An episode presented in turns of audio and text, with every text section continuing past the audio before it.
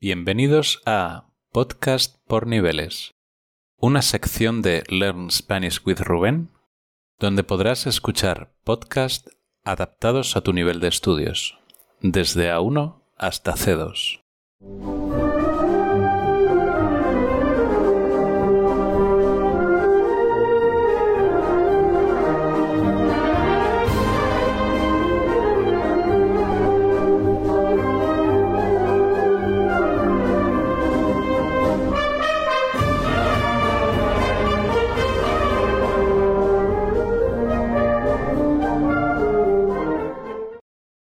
En serio, las madres en España son totalmente diferentes a las madres del resto del mundo. Me río mucho cuando veo a las madres en otros países cómo se preocupan de las formas de decir las cosas más que de lo que dicen realmente. Hay dos formas de decir las cosas, la forma larga y la forma directa. La forma larga pero más educada es usando el condicional mucho. Cariño, ¿te importaría ir al supermercado a comprar un poco de pan? Eso son muchas palabras. Una madre española usa el imperativo y te dice ve al supermercado y compra pan. Ya está. No hay posibilidades de respuesta. Es algo que hay que hacer y se hace. Cuando los españoles crecemos, sabemos lo que hay que hacer en todo momento, porque nos dan instrucciones muy claras. Coge el abrigo y ve al supermercado. Compra pan, fruta y leche. En el camino a casa, entra en la farmacia y compra unas aspirinas Dile a la chica que quieres aspirinas de un gramo. Después, ven a casa rápido. Todo está muy claro. Pero no todo son instrucciones. También hay muchos consejos. Todos los días hay consejos. Levántate pronto o vas a llegar tarde a clase. Desayuna y lávate los dientes. Lleva el abrigo porque hace frío. Si no estoy en casa a la hora de comer, pon tu comida en el plato. Come y después recoge la mesa y friega los platos. Y por supuesto, nunca faltan los consejos de una madre. Ten cuidado. Conduce despacio. Vuelve pronto.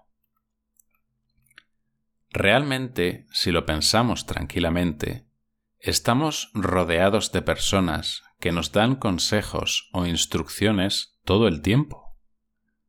Cuando vas a un museo o a un sitio que quieres visitar, siempre te dicen lo que tienes que hacer, aunque es verdad que te tratan de usted. Si vas a un museo, te dicen, coja el ascensor y suba al primer piso. Hable con el guía para hacer la visita. Preste atención a sus indicaciones y después vuelva a la entrada para salir por la puerta principal. Si vas a un restaurante y preguntas por el baño, posiblemente te van a decir Vaya usted al final del restaurante y gire a la derecha en el pasillo. Entre en la segunda puerta. Por algún motivo que no conozco, los baños están al fondo del restaurante a la derecha. Es algo internacional. Por cierto, ¿has pensado lo que te dicen cuando vas a coger la habitación de un hotel? Después de registrarte, el recepcionista te dice Señor, para ir a su habitación, use esta llave.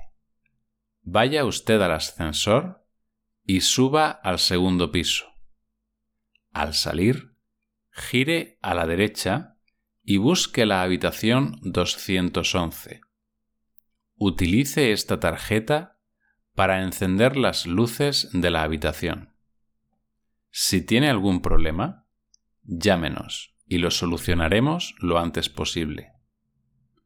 El imperativo está en todas partes. En España es un tiempo verbal que te acompaña a todos los sitios. Al principio puede ser algo raro, pero poco a poco te acostumbras y tú también lo utilizas. De hecho, es algo que lees constantemente. En la calle. Tire los papeles en la papelera. En el banco. Espere su turno. En el médico Guarde silencio. En el aeropuerto. Espere en la cola. En un hospital. Utilice el ascensor público. En los ejercicios. Escribe una redacción. Traduce al inglés. En una tienda. Pague al salir. Cuando preguntas una dirección vaya hasta esa calle y gire a la derecha. Cuando vas a viajar, tenga cuidado con sus pertenencias. Los consejos y las instrucciones son algo permanente en nuestra vida y debemos acostumbrarnos a usarlos si queremos tener una buena comunicación en español. Escucha este podcast y repite todo lo que has oído.